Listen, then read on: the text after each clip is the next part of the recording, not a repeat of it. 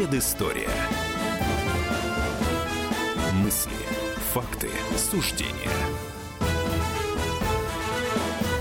Исторически в это время на радио «Комсомольская правда» Иван Панкин историк-журналист Павел Пряников. Обсуждаем всевозможные исторические темы, как правило, актуальные. Но первые две части сегодняшнего эфира мы посвятим не актуальным новостям, а вот просто подобрали тему, которая нам показалась очень интересной. Будем говорить про конец света.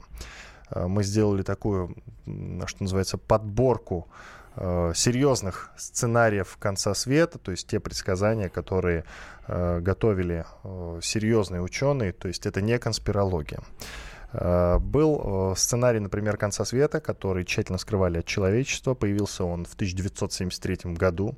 Э, его подготовил Джей Форестер, один из, основателей, один из основателей компьютерных технологий. Он сам был очень напуган результатами своего собственного исследования.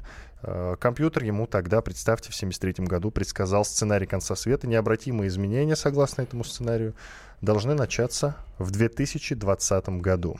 А заказали ему, собственно, вот этот проект. Э, конспирологи их называют мировым правительством. Так вот, э, это э, члены римского клуба, они заказали у Форестера вычислить модель глобальной стабильности, а также просчитать социальные и финансовые кризисы. И вот, согласно его исследованию, в 2020 году наступит конец света. Подробнее сейчас расскажет Павел Пряников. Да, здравствуйте. Ну, здесь надо вообще сказать, что 60-е, 70-е годы были всплеском а, к такой апокалиптике. А, это объяснялось тем, что впервые появились э, компьютеры, когда можно, ну, такие мощные компьютеры, компьютеры были в 40-е и 50-е, мощные компьютеры, с помощью которых можно было моделировать сложные системы, вводить много данных и получать какой-то результат. Вот что называется, люди начали играться, заводить туда какие-то параметры и получать вот э, такие прогнозные величины. А, первым был э, не Форестер, да, это действительно на него отреагировали очень сильно. А вот такой первый прогноз научный, вот не э, религиозный прогноз, не научно-фантастический, а научный, это Рэйчел Карсон, 62 год, как, который написал книгу «Безмолвная весна». Он, За 11 лет до да, Форестера. Он был экологом, и впервые с него фактически началась экология, когда он начал говорить о загрязнении окружающей среды, о болезнях, которые... Э, это загрязнение вызывает о том, что человечество вот погрузится во мрак. Э, и прям действительно за год до Форестера в 1972 году доклад римского клуба э, «Пределы роста» Медоуза. Э, доклад говорил о том, вот когда завели опять же такие большие данные в компьютер, доклад говорил о том, что население Земли будет расти по экспоненте и дальше, так как оно росло в конце 60-х, начале 70-х годов, достигнет там 14 миллиардов человек, есть будет нечего, и человечество будет просто умирать каждый год сотни миллионов человек. Это прям вот впрямую такой прогноз про сотни миллионов. А, был тоже такой знаменитый вот по тем временам а, эколог Пол Эрлих, 74 год его прогноз. Вот он впрямую так и говорил. В 80-е годы разразится голод, и человечество будет умирать сотнями миллионов человек каждый год. Вот казалось, что э, люди будут плодиться э, бесконечно, вот э, делали такие линейные прогрессии, и не только он один. Еще раз повторю, это было прям вот свойственно 70-м годам, вот та самая линейная прогрессия. Ей, кстати, грешили и некоторые наши ученые, наш знаменитый э, ученый Капица, Сергей Капица, который тоже э, неожиданно, как, как был физиком, но пошел в демографию, рисовал такие же линейные прогрессии о том, что человечество вот подойдет к исчерпанию всех запасов, э, не только продовольствия, но и полезных ископаемых, чистой воды и так далее. Начал бить, начал бить в набат. Это тоже где-то вот конец 70-х, начало 80-х годов. Вот эти линейные прогрессии. Чтобы их объяснить, я всегда вот на простом примере поясню, почему это не так, почему линейная прогрессия не работает. Вот 20-30-е годы выпускали такие брошюры для пионеров, э, почему нужно выращивать кроликов, что насколько это полезно. Что вот у вас пара кроликов даст э, потомство 8 штук, потом это потомство разрастется до 60 штук, и вот там через год у вас 4 или 5 тысяч этих кроликов. Но здесь надо понимать, что ограничителем будет э, ваш физический труд, что вы на какой-то цифре остановитесь, просто поймете, что не сможете, например, больше 100 кроликов вырастить. И кормовая база, что у вас нет просто корма для того, чтобы прокормить 3000 кроликов. Вот, вот с человеческой, э, скажем, популяцией, с демографией оказалось ровно, ровно так же, что включились ограничители 80-е и 90-е годы, о которых не подозревали в 70-е годы. Что к этим ограничителям можно отнести? Это разрешение абортов, к примеру, в США это середина 70-х годов, это контрацепция, это планирование семьи, это э, просто, что называется, ответственное поведение – и если, например, они все время приводили в пример Китай, 60-е годы в Китае было почти 6 детей на, на э, женщину, на семью. Если быть точным, 5,8. И вдруг в Китае принимается вот эта программа э, один ребенок, одна, одна семья, один ребенок. Вот никто не мог подозревать. Все думали, что там Китай будет не миллиард 400 миллионов, как сегодня, а миллиарда три или три с половиной. Вот, вот, э, вот эти ограничители включились в 80-е и 90-е годы. Но в 70-е годы это все казалось действительно очень страшным и, и пугающим. Но чем были хороши эти прогнозы, вот такие страшные прогнозы? Тем, что они впервые, в отличие от научных э, фантастов, впервые на, привлекали внимание к со- социума к этим проблемам. Когда поднимались э, сотни тысяч ученых и говорили, что надо что-то делать.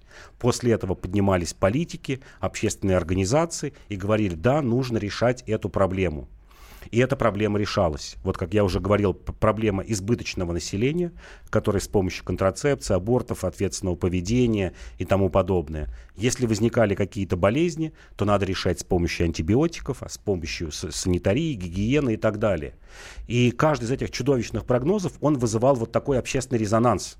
Я вот приведу хороший пример – Наверное, эм, люди э, старше 35-40 лет помнят, насколько острой стояла проблема в 90-е годы озонового слоя.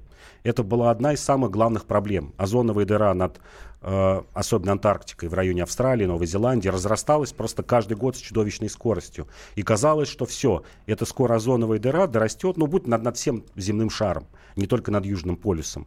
И что мы будем получать рак кожи, меланому, э, множество разных болезней. К чему это привело? Это привело к тому, что в 96 году были запрещены э, фториды, которые находились в охлаждающих элементах, в частности в холодильниках.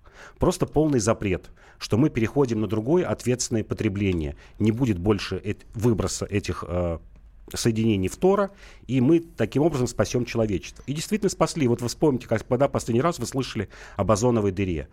Да, она закрылась, она закрывается, ее почти нет сегодня. Вот спустя там 25 лет эта проблема закрыта.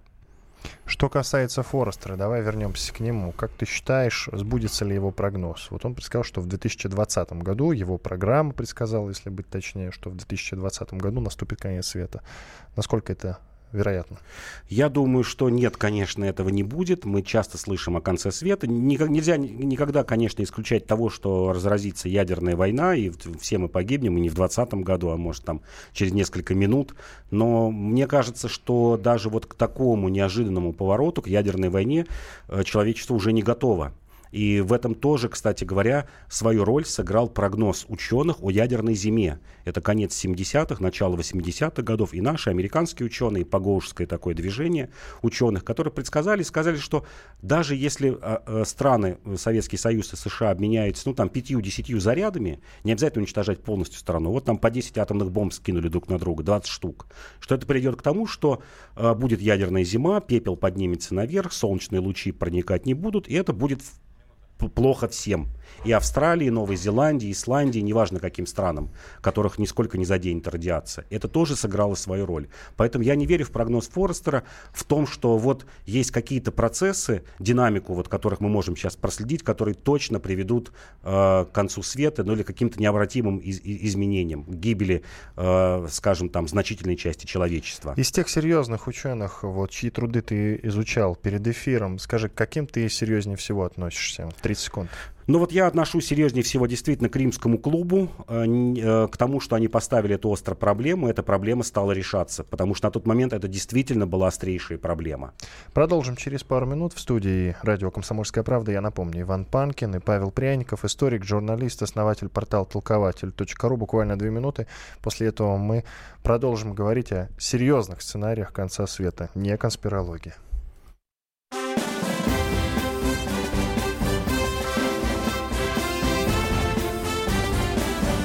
Предыстория.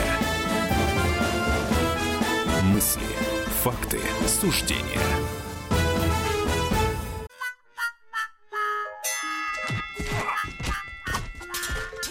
Не так важно, о чем люди спорят. Важно, как и где они это делают. Радиорубка. Самый беспощадный проект «Радио Комсомольская правда». По четвергам с 6 вечера по Москве.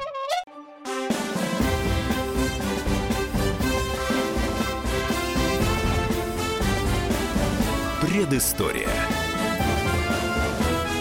Мысли, факты, суждения. Иван Панкин, Павел Пряников, историк, журналист, основатель портала толкователь.ру. Продолжаем говорить о концах света. Мы сейчас рассказываем о серьезных сценариях и прогнозах, которые готовили серьезные ученые несколько десятилетий назад. Вот сейчас мы сосредоточимся на том, о каких проблемах говорили ученые несколько десятилетий назад, какие проблемы считали, если быть точнее, нерешаемыми. Но вот э, можно прямо зафиксировать точные даты той или иной появления той или иной проблемы, когда общество начинает о них говорить. К примеру, в январе 70-го года журнал Life выходит с огромной статьей о том, что миру грозит глобальное загрязнение воздуха, и в 80-е годы все люди будут ходить в противогазах, что ничего этому противопоставить нельзя. Динамика такова, что эти загрязняющие э, вещества, их будет все больше и больше. Справиться с этим нельзя. Если закрыть угольные электростанции, значит, мы останемся без электричества, и все, бьют в набат. Примерно тогда же появляется 1974 а, год а, в Германии. Появляется проблема, начинает бить набат, что исчезают леса кислотные дожди. Проблема достигла пика, это ноябрь 1981 года. Э, уже о кислотных дождях. Но 74 год, что исчезают леса. Это все, что связано с экологией. Что Европа будет без лесов, кислотные дожди все погубит, водоемы будут мертвые, что-то надо делать. Безусловно, эта страшилка оказалась э, недейственной. А, конечно же, загрязняющих веществ было много, но никто в противогазах не ходил. И, как я еще раз говорил в предыдущей части, это заставило общество и политиков обратить внимание на проблему и начать ее решать. Потому что в начале 70-х годов проблема действительно какая была? Бензиновые двигатели огромного объема у машин, там 4-литровые машины в Америке, 2-литровые э, объемом двигатели э, в Европе, угольные электростанции, которые выбрасывают огромное количество сажи начали переходить на газ. Это совпало, кстати говоря, с поставками российского, то есть советского газа в Центральную Европу. Австрия, Германия, та же Германия стала переходить на газ. Экологи добились того, что закрывать угольные шахты. Чуть позже это произошло в Англии в 80-е годы. Проблема обозначена, проблема страшная, кажется, что мы все умрем. Общество начинает ее решать, в течение 10-15 лет эта проблема решена. А, Куча была мелких проблем, о которых мы уже сегодня забыли. Например, коровье бешенство. Это 90-е годы. Прогноз говорил о том, что через 10 лет все коровье стадо вымрет. Вымрет, ни говядины не будет, не будет молочных продуктов, и мы будем жить э, ну, без говядины, без молочных продуктов. Что-то надо делать. Проблема решена за два года вакцинации. Ну и, конечно, из таких, из главных проблем сегодня это климатические изменения – можно над ними смеяться или нет, говорить, есть оно, к примеру, глобальное потепление или нет. Эта проблема заставила а, бизнес, политики, политиков, общественные круги обратить внимание на проблему ископаемого топлива. Впервые вообще а, о проблеме исчерпания нефти официально в 1977 году заговорил Джимми Картер, демократический президент, который сказал, дословная цитата, что к концу 80-х годов запасы нефти будут исчерпаны. И нам нужно думать о том, как нам жить дальше. Как оказалось, нефти очень много, нефти еще хватит даже при нынешнем уровне добычи лет на 100, газа лет на 250. Когда будут новые технологии извлечения нефти из битумных песков, мы сегодня видим сланцевый газ, возможно, это еще на столетие хватит. Но проблема была поставлена. Переход на альтернативные источники топлива. Напугали человечество, что не будет э, таких природных ископаемых, что-то надо делать. Появляется проблема, еще раз говорю. Э, возможно, это сегодня а, уже вот начиная там с 90-х годов, возможно, эти проблемы даже специально преувеличиваются для того, чтобы напугать человечество и заставить а, человечество ну, как-то меняться. Как, вот, например, в отношении сегодня климата, климатических изменений. Предлагаю послушать мнение научного обозревателя «Комсомольской правды» Владимира Логовского о конце света. С концом света, ну, действительно 50 на 50. Ну, мало что может случиться. Мы же не можем предсказывать. Может случиться такая вспышка на Солнце, что всех нас сожжет. Можем мы ее предсказать? Нет, не можем. Может случиться такое землетрясение, что действительно Земля содрогнется так, что, может быть, даже лопнет. Предсказать можем? Не можем. Извержение вулкана может начаться. Такие извержения вулкана, что, я не знаю, мало никому не по всему миру, массовые. Были такие в истории Земли? Более того, многократно. Можем предсказать? Нет. Ученые серьезно заявляют, ну, знаете, рано или поздно такое обязательно случится, и какие-то периоды называют, вот вспышки на Солнце все уничтожают, ну, не все уничтожающие, но опасные для человечества, объясняют, раз в 2000 лет. 700 лет назад уже была, и говорят, ну, плюс-минус, вот где-то сейчас вот скоро где-то лет 100-200, ну, еще такая же вспышка должна произойти. Также массовое извержение вулканов с периодичностью 5 или 10 миллионов лет. Тоже, говорят, подходит срок уже, уже такой. И человечество замирает в таком м, испуге. Ой, боюсь, боюсь. И это, и это представляет собой тоже некий, некий феномен, с каким сладостным ужасом человечество предвкушает некие беды. Научный обозреватель «Комсомольской правды» Владимир Логовский. С юмором немножко он рассказал про конец света, но цифра меня заинтриговала. 50 на 50, говорит научный обозреватель Ну, как я да, в самом начале говорил, да, будет, он правильно сказал, что вспышка на Солнце, или, как я говорил, ядерная война, никто не может предсказать. Ну, подожди, 21 век, почему мы до сих пор не взяли под контроль такие процессы, такие прогнозы? А, я думаю, что взяли под контроль а, прогнозирование ситуации в, в смысле, что будет, если это возникнет, например, мощная вспышка на Солнце или, скажем, а, несколько ядерных ударов. Это уже хорошо. То есть мы уже предполагаем, ну, как спасаться от этого, как восстанавливать какие-то системы.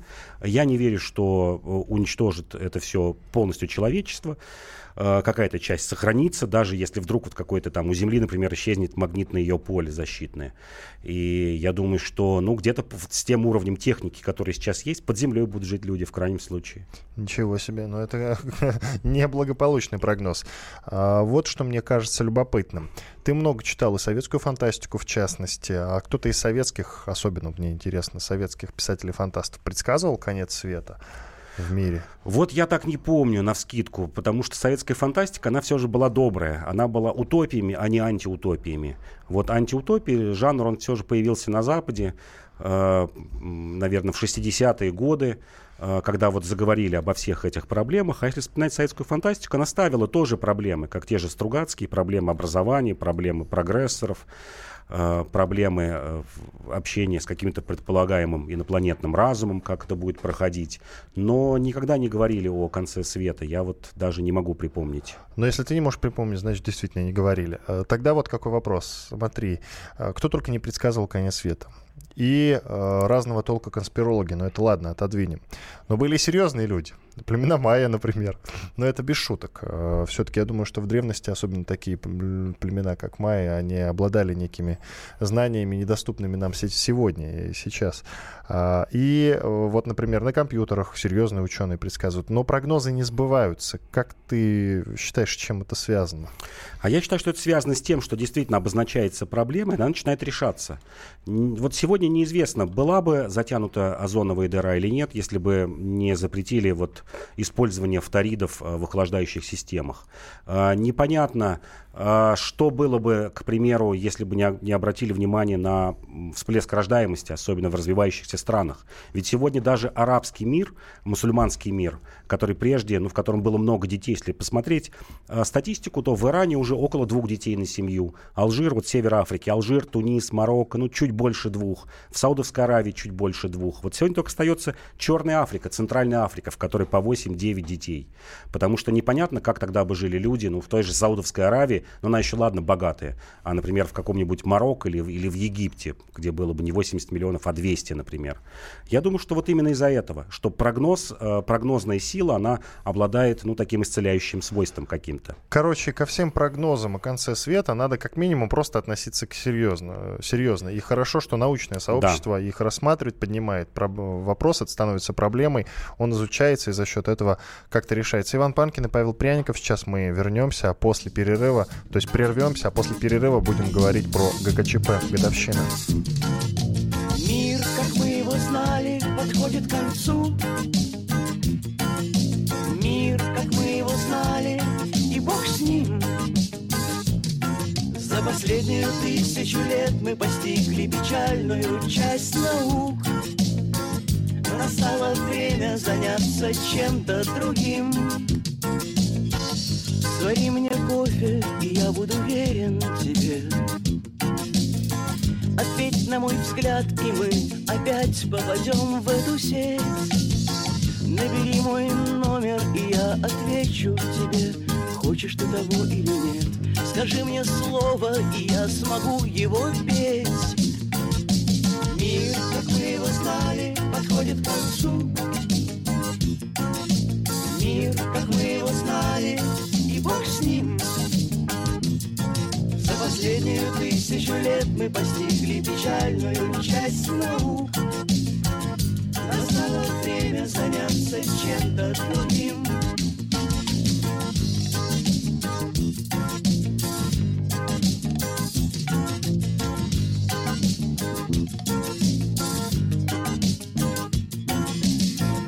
Двенадцать из десяти не знают, что ты — это ты. Двенадцать из десяти считают тебя луной. Тринадцать из десяти боятся тебя, чуя в тебе свою смерть. Но я буду рад, если ты встанешь рядом со мной. Мир, как мы его знали, подходит к концу. Мир, как мы его знали, и Бог с ним. Каждый вторник с 10 утра по московскому времени в программе «Главное вовремя» садово-огородные советы в прямом эфире. Про все, что зеленое, скажем так, хочу, чтобы радиослушатели задавали свои вопросы. Большой эксперт. Самая удачная находка для всех работников мотыги и лопаты. Тетя Таня Кудряшова. И дети меня зовут мать всего зеленого. Вот такая петрушка на радио «Комсомольская правда». Слушайте и звоните по вторникам с 10 утра по московскому времени.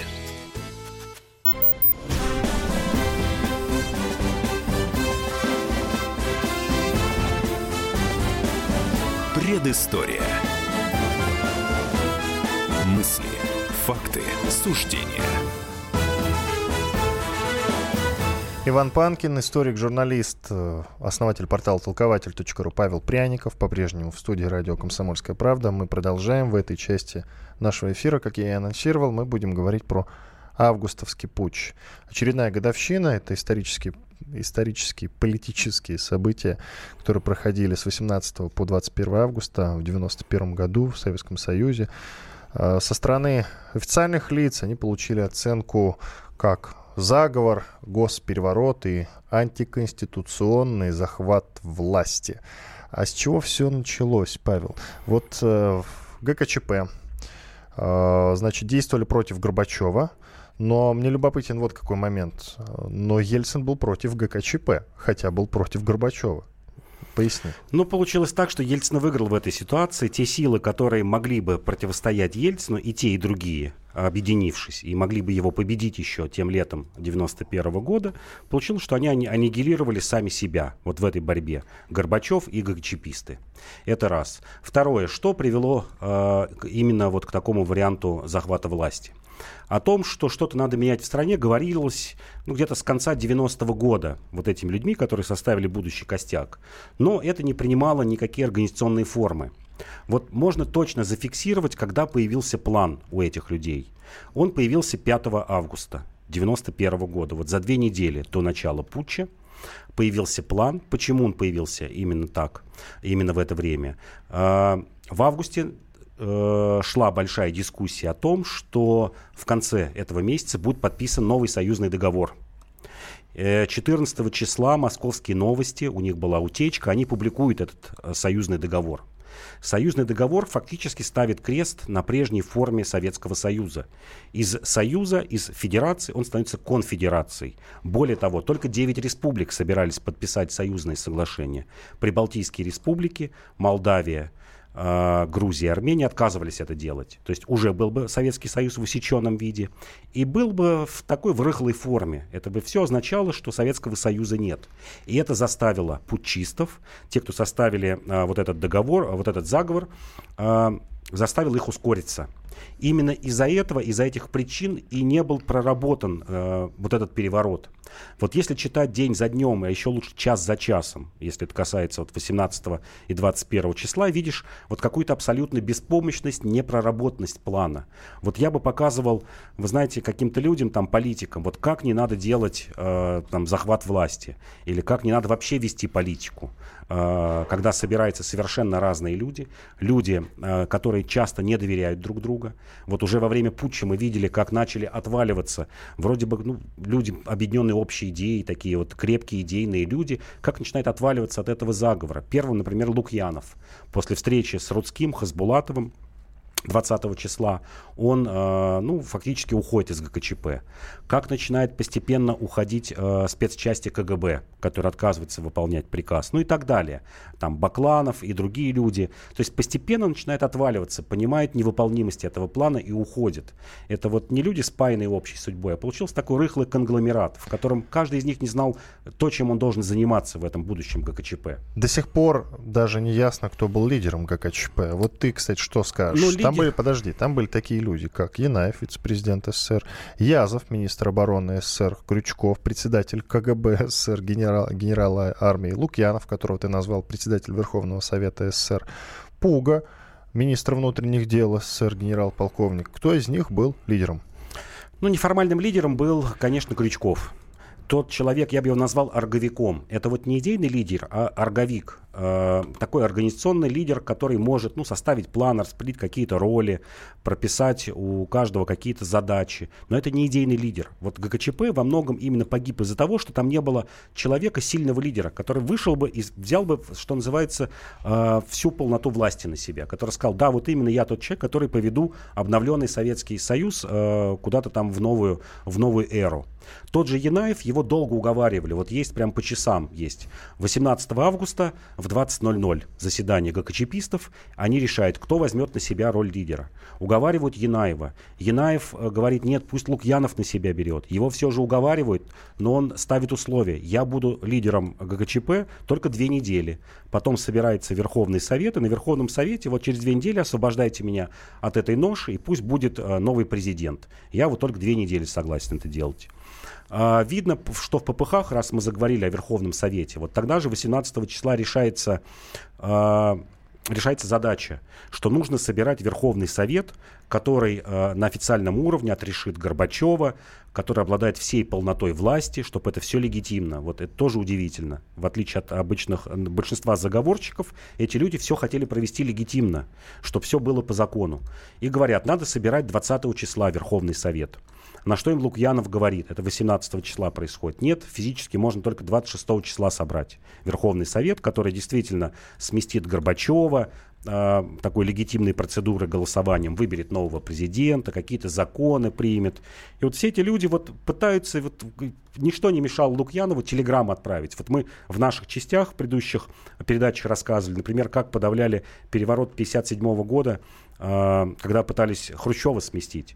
Вот люди рассылали телеграммы, военная авиация летела, одна и вторая сторона использовала. Просто насильно сажали в самолет каких-то делегатов, привозили в Москву. Это 57 год. Здесь это можно было бы сделать, вот если чтобы был кворум, да, кворум 50% депутатов за двое суток. Вот отправить какие-то телеграммы 19 числа, 20 прибыли бы. Э, мир, возможно, проглотил бы это все. Вот если говорить, как отреагировал мир, до сих пор меня поражает, э, а может быть и не поражает в какой-то мере. К примеру, французский президент Митеран 20 августа в разгар путча заявил, что мы будем говорить вот именно с ГКЧПистами, раз они взяли на себя полноту власти. Их поддержал Китай, КНР официально. Единственный, кто не поддержал, только США, Буш, когда заговорил, что возвращайте... Буш старший. Буш старший, что возвращайте Горбачева, только с ним возможен диалог. А вот постепенно приходили к тому, многие страны, как я уже говорил, Франция, Китай, там ряд мелких арабских стран, что да, будем разговаривать с этими людьми, если все проведете легитимно, все возьму, как это легитимно? власть. Танки но, по Москве ходили. Но легитимно, какой легитимности может легитимно идти речь? в том случае, как это все было. А, сейчас уже документы есть. Горбачева хотели представить э, в прямом смысле слова сумасшедшим требовали от врачей, чтобы они нашли у него психическое заболевание, что он отстранен, когда вот говорили, Горбачев отстранен по болезни. По болезни имелось в виду, что это психическая болезнь, что он не, не может исполнять обязанности, пока временно Янаев, а потом Верховный Совет снимает его с должности Горбачев и выбирает нового президента. Один из немногих, кто, или даже, может быть, единственный, сейчас ты уточнишь, кто поддержал ГКЧПистов, то лидер ЛДПР Владимир Жириновский. Давай послушаем, что он сказал нам. всех территориях бывшего СССР, от Литвы до Таджикистана и от Эстонии до Азербайджана, все бы вышли в защиту сохранения СССР. Никто бы не стал защищать вот тот демократический режим, который установился у нас 25 лет назад и сегодня существует. И сегодня, если бы вот снова вернуть 91 год, люди бы в большинстве поддержали КЧП. Абсолютное большинство граждан СССР, даже без этих 25 лет, были на стороне ГКЧП. У всех было радостное настроение. Все вздохнули с облегчением. Наконец-то будет положен конец сепаратизму, бандитизму, этой приватизации и так далее, и так далее. Сегодня, по итогам 25 лет, все проклинают демократов, пришедших к власти. Хоть при Балтике, хоть на Кавказе, хоть в Средней Азии. 27 лет назад, если быть точнее, это комментарий Владимира Жириновского, лидера ЛДПР. Надо уточнить, что это комментарий он нам давал некоторое время назад. А, в интервью мне тогда он, кстати, говорил, что это был я сейчас боюсь не точно его процитировать, но что-то вроде он говорил, что это был один из счастливейших дней его жизни. Сам вот, вот эти несколько дней, когда ГКЧП пытались захватить власть. Ну вот что-то, я боюсь не точно сейчас процитировать Владимира Вольфовича.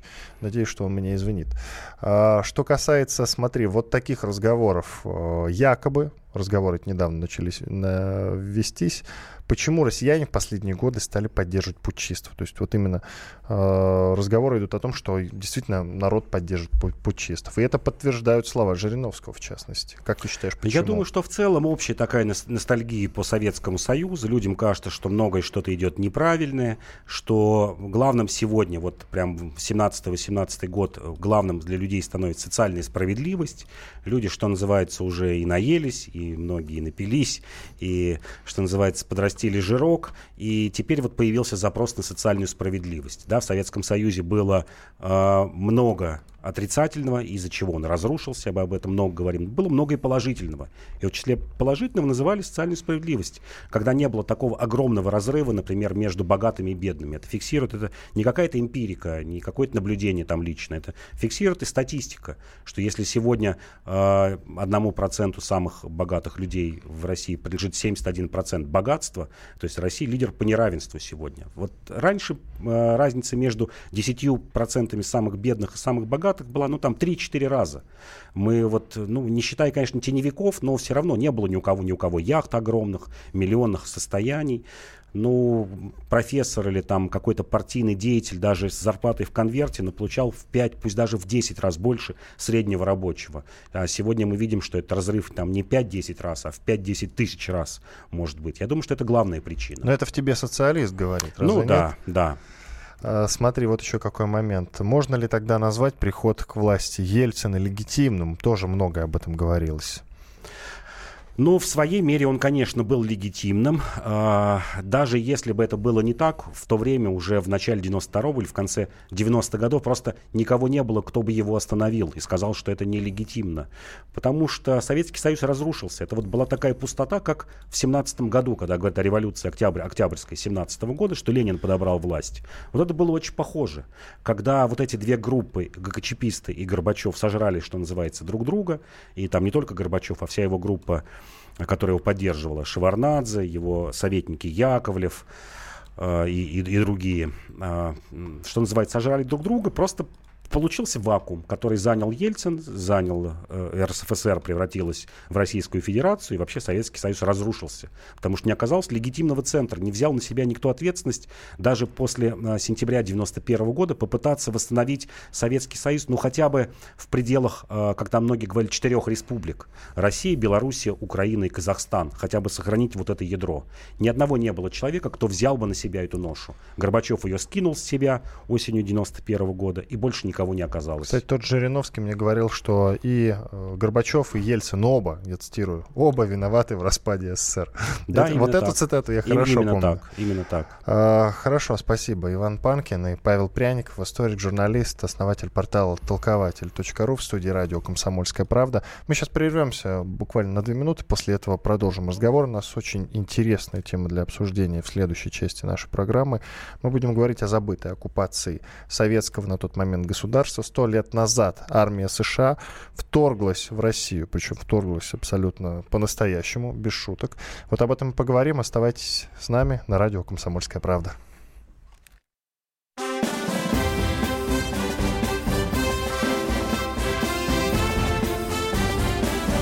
Предыстория.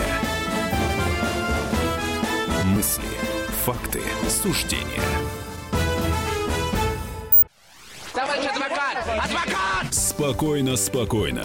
Народного адвоката Леонида Альшанского хватит на всех. Юридические консультации в прямом эфире. Слушайте и звоните по субботам с 16 часов по московскому времени.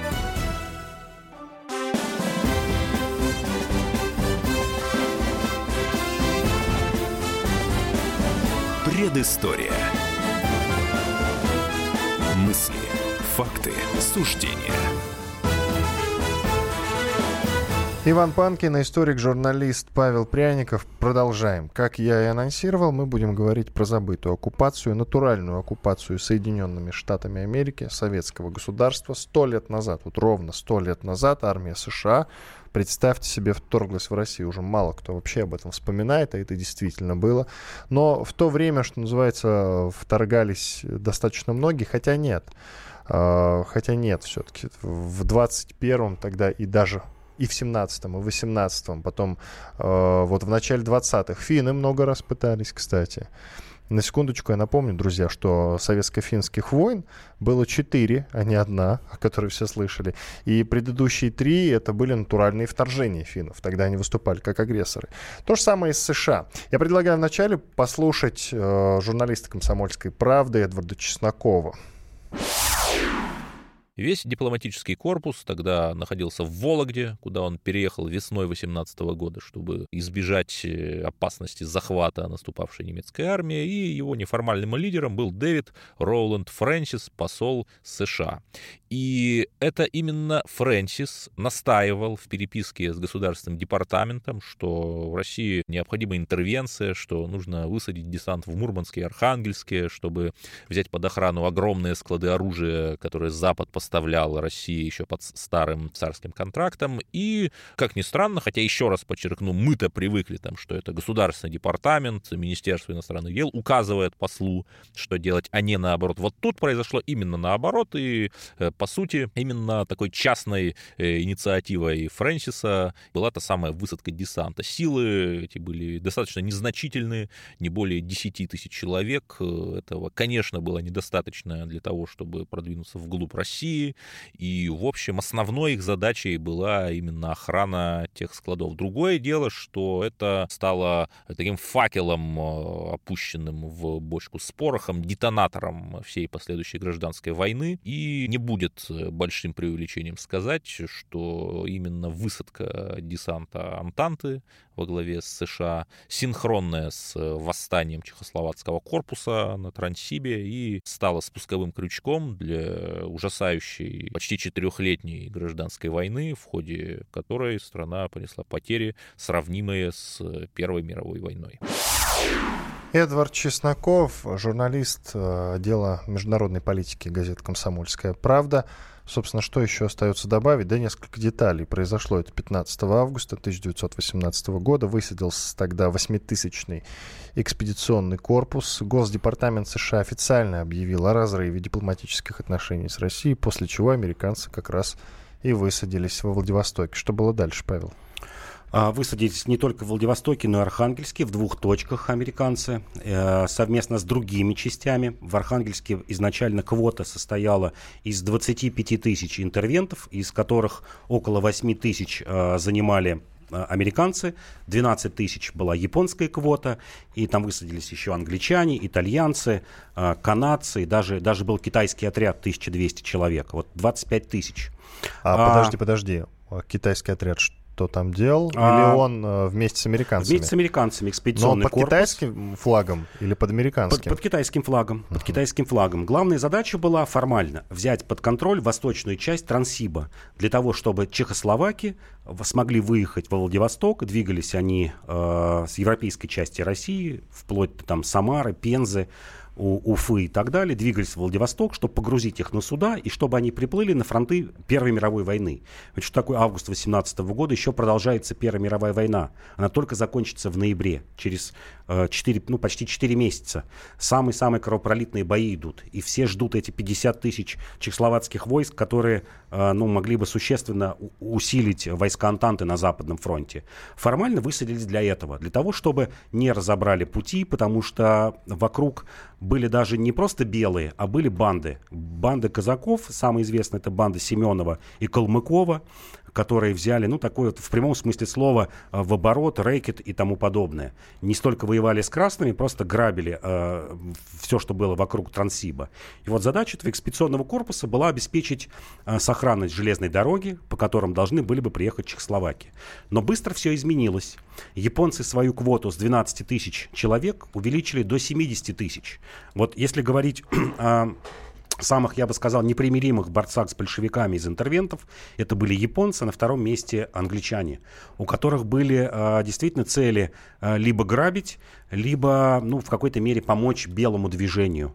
Э, строгого такого плана не было у тех же англичан, вот что будет с будущей Россией. Просто сделать, чтобы как можно больше Россия, внутри России, как можно дольше шла гражданская война, убивали друг друга, что, потому что это ослабляет Россию как такого потенциального соперника.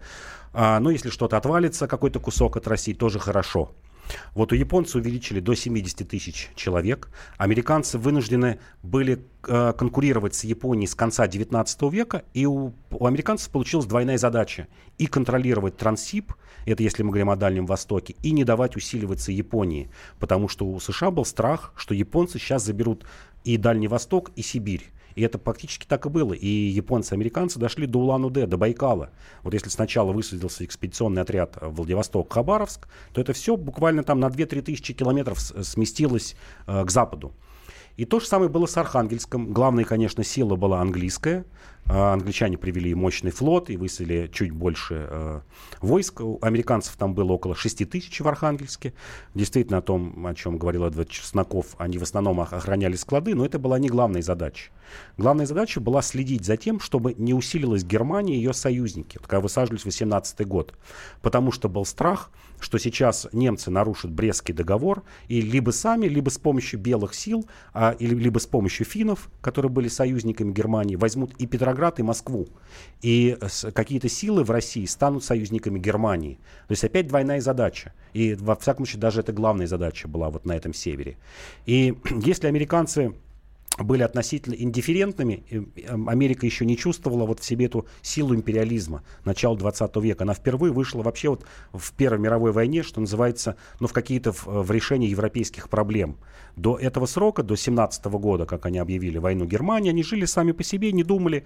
Театр их действий был на Тихом океане, там занимали э, Филиппины, либо свой Карибский бассейн. Когда вот они начали решать мировые проблемы, для них самих было неожиданностью. А вот англичане, да, англичане отличались действительно стратегическими какими-то замыслами. Не дать усилиться Советскому Союзу. И доходило до самых обычных мародерских, э, что называется, проявлений. Ведь тот же русский север, да и Дальний Восток. Вот русский север есть точная цифра. Сколько англичане увезли отсюда богатств из не самой богатой страны, в которой бушует... В том числе золото вывезли, И золото, да. Вот англичане вывезли с русского севера на 2 миллиона фунтов стерлингов. Это была война, одна из редких войн, которая э, стала самоокупаемой. Вот война на русском севере, Мурманск, Архангельск, стала самоокупаемой для англичан. Они оправдали все расходы. Что такое 2 миллиона фунтов стерлингов? Это примерно, ну, по нашим деньгам, наверное, миллионов 200-300 миллионов долларов. По тем временам? Да, по, ну, по нынешним деньгам. Это 300 mm. миллионов долларов примерно вывезли продукции. Это не считая судов. Увели еще множество судов. Вывезли, вот прям есть точные цифры, 32 тысячи тонн льна, 98 тысяч тонн марганцевой руды, несколько сотен тысяч кубометров леса. Вывозили все. Также Дальний Восток. Увели почти весь флот почти весь русский флот, Доброфлот, который стоял, и военные суда, и речные суда, Амурская флотилия была, канонерки, там какие-то пароходы, все ушло. Либо в Японию, либо в Китай, либо в Америку. Растащили все. Вот когда понимали, что надо уходить, ну, подумали, что добру пропадать, давай мы хотя бы нашу эту экспедицию оправдаем. У американцев был еще четкий план не вмешиваться, вот на Дальнем Востоке, во всяком случае, не вмешиваться в эти разборки э, между белыми, японцами, э, бандитами и так далее. Хотя Но... белые, насколько я знаю, были рады интервентам. Были рады. А американцы поддерживали эсеров. Это тоже вот об этом мало говорят. Вот когда говорят там о деньгах-большевиках, якобы мифических, о немецких деньгах, э, есть установленный факт. Американцы выделили почти 2 миллиона долларов в 2017 году эсерам на выбор в учредительные собрания.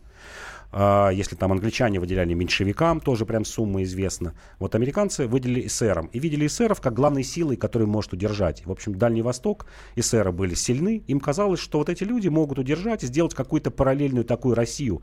Э, существовала марионеточная Дальневосточная республика. А, и вот американцы, в принципе, я думаю, что им бы а, вполне хватило бы этого куска. А что интересно, это была единственная нация из всех интервентов, которая привезла с собой несколько сотен священников, баптистов и методистов, и начали обращать э, из православия людей или там каких-то туземцев э, в протестантизм. То есть замыслы были не столько материальные, сколько сделать какую-то торговую базу и такую духовную, возможно, в каком-то смысле базу. Правда ли, что интервенты вели себя, э, ну, даже не знаю, как сформулировать, издевались над местными жителями? Да, в, на Дальнем Востоке это японцы, а на русском севере англичане. И не устану повторять, что первый концлагерь в России был создан англичанами на острове Мудьюк в конце 1918 года, в котором погибло 40% людей, которые в этот концлагерь англичане собрали. Спасибо. Иван Панкин и Павел Пряников, историк, журналист, основатель портала толкователь.ру. Наш выпуск на сегодня завершен. Э, все наши эфиры вы можете послушать на сайте kp.fm.ru. До свидания еще раз.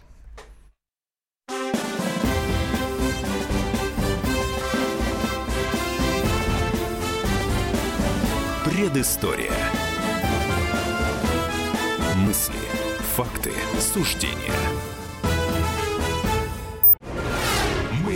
Сделали Скорее качай мобильное приложение «Комсомольская правда» для iOS. Фото, видео, статьи и прямой радиоэфир. Крупнейший новостной сайт в вашем кармане. Доступны версии для iPhone и iPad.